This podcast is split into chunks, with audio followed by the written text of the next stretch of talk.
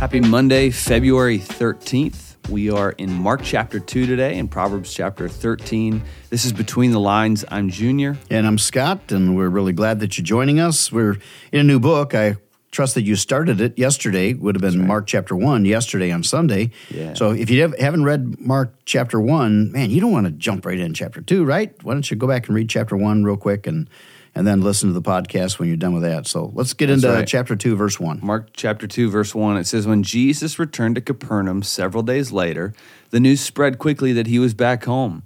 Soon the house where he was staying was so packed that visitors that with visitors that there was no room even outside the door while he was preaching God's word to them. We believe that he would have been at Peter's house yeah. At, during this We time. believe so. Four men arrived carrying a paralyzed man on a mat. They couldn't bring him to Jesus because of the crowd, so they dug a hole through the roof above his head. Then they lowered the man on, the, on this mat right down in front of Jesus. Just imagine that scene.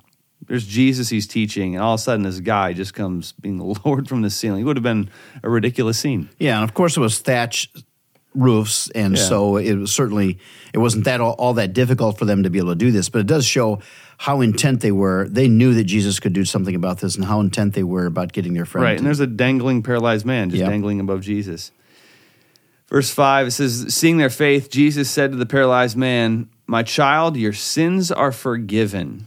Now, that is a massive statement right there because the man is paralyzed. They want the man to be healed. Which is what brings up all the problems coming up here because by saying your sins are forgiven. He's only God can forgive sins, and he right. and Jesus knows that all of the Jews believe this. It's right. something that they commonly said only God can forgive. But you think about what Jesus is saying here. This man's biggest problem wasn't that he was paralyzed. Yeah, it was that he was a sinner. But some of the teachers of the religious law were sitting there and thought to themselves, "What is he saying? This is blasphemy. Only God can forgive sins." Jesus knew immediately what they were thinking, so he asked them, Why do you question this in your hearts? Is it easier to say to a paralyzed man, Your sins are forgiven? Or stand up, pick up your mat, and walk? So I'll prove to you that the Son of Man has authority on earth to forgive sins. Then Jesus turned to the paralyzed man and said, Stand up, pick up your mat, go home.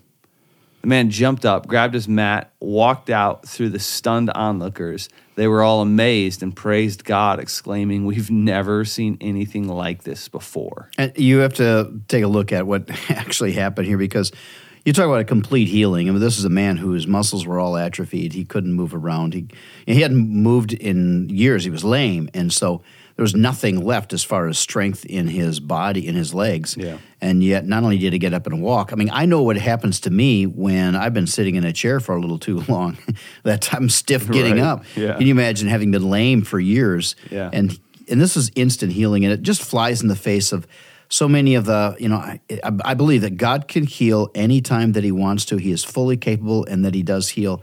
But there's a lot of fakery going on out there. And so often, when somebody, you know, we want to heal things like headaches and backaches that nothing could ever be proven.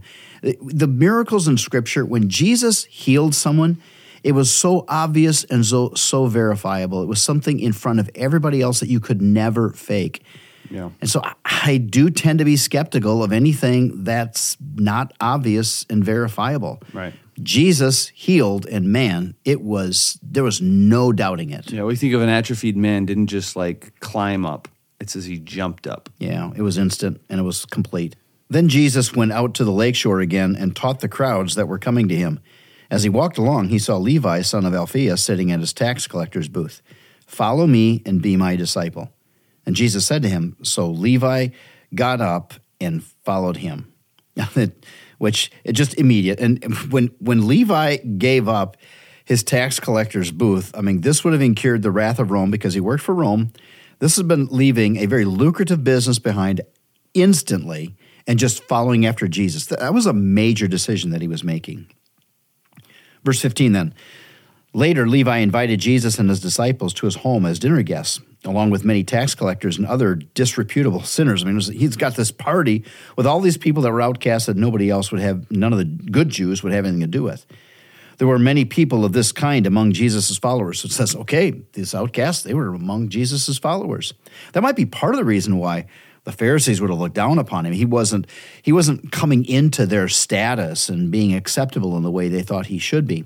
But Jesus is teaching some great lessons in all of this that he was willing to love everyone. He want, in fact, he came for those who were sinners. In fact, we, we'll get to that now in just a little bit, where he actually says that to these Pharisees. Verse 16, but when the teachers of religious law, who were Pharisees, saw him eating with tax collectors and other sinners, they asked his disciples, Why does he eat with such scum?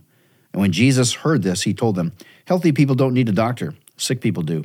I've come to call not those who think they are righteous, but those who know they are sinners.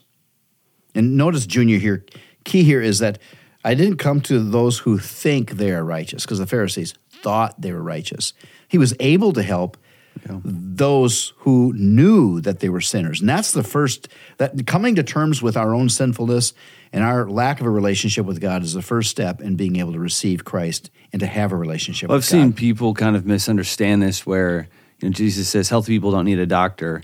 I have not come to call those who are righteous are, is what it says in some translations. So some people think, oh, so Jesus is saying they're righteous. It's not what he's saying. He's saying, I'm not here for those who think they're righteous. Because if you think you're righteous, if you think you know it, you don't. And you're not going to come to me. Verse 18 Once, when John's disciples and the Pharisees were fasting, some people came to Jesus and asked, Why don't you and your disciples fast like John's disciples and the Pharisees do? Which, by the way, how did they know that they were fasting? They were making it obvious that they were fasting. And of course, Jesus' teaching was that even when we do fast, we shouldn't let anybody know about it and just go on with our, our days and, and act normal. But Jesus replied in verse 19 Do wedding guests fast while celebrating with the groom? Of course not. They can't fast while the groom is with them, but someday the groom will be taken away from them, and then they will fast. And that is something that we as Christians, we talked about this when we were going through Matthew about the, the fasting is, is something, it's a Christian discipline that we should practice and uh, I would encourage you, we don't, in a daily Bible reading like this, we don't have time to explain it completely, but I would encourage you to look into fasting and practice it yourself.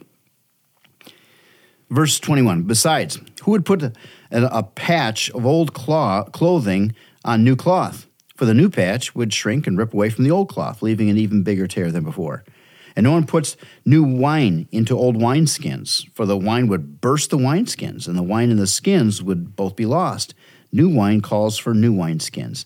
And these, these are a couple of things that would, would have been understood in the first century because he was using everyday terminology or illustrations that they that he was attaching to a spiritual truth. And he was saying it something new has happened. The messiah is here. Something altogether different than what the pharisees and even john john's disciples that is and even what they were what they were fasting for something altogether different is happening now. Verse 23 one Sabbath day, as Jesus was walking through some grain fields, his disciples began breaking off heads of grain to eat. But the Pharisees said to Jesus, Look, why are they breaking the law by harvesting grain on the Sabbath?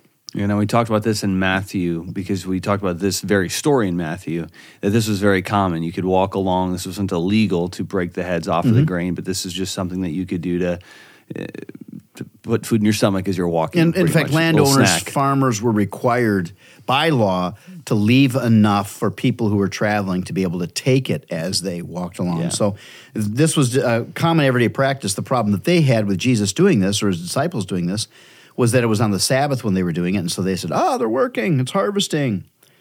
Verse 25, Jesus said to them, Haven't you read in the scriptures what David did when he and his companions were hungry? He went into the house of God during the days of Abiathar the high priest and broke the law by eating the sacred loaves of bread that only the priests are allowed to eat. He also gave some to his companions. And then Jesus said to them, The Sabbath was made to meet the needs of people, and not people to meet the requirements of the Sabbath. Brilliant statement. Yeah. You're getting the Sabbath all wrong. This is supposed to be actually, a blessing, not a curse. Actually, like in the ESV, it better, it says the Sabbath was made for man and not man for the Sabbath. Mm-hmm. Sabbath is something for us to enjoy. Sabbath isn't, isn't here for as a, as a cage, really, for, for us. Verse 28 then. So the Son of Man is Lord, even over the Sabbath. Jesus is Lord over all. Yeah. All right, let's get into Proverbs then. Proverbs 13 is the corresponding chapter for today. I want to point out verse 7. It says, Some who are poor pretend to be rich, others who are rich pretend to be poor. Boy, you see that, that so much today, especially if you've read the book. Uh, I think is it called Millionaire Next Door? Yeah, that was back in the back in the late '90s. I think uh, it was a whole series of books, The Millionaire Next Door. Yeah, and it was fascinating. That it's usually the people who who drive old cars and who just live in regular houses and don't try to impress people with their clothing that are the millionaires. Yep, the people who are in great debt are usually the ones sporting around all the brands that that everybody wants to wear. Mm-hmm. So this is so true. Very true principle. And uh, in fact, the way to become financially stable is to not try to look like you're rich. That's right. In fact, you think about the pride behind that. It's the humility to just be yourself and to work hard and go after life. And God blesses that. Yep. Well, make it a good day, and we will see you tomorrow on Tuesday for Mark chapter 3.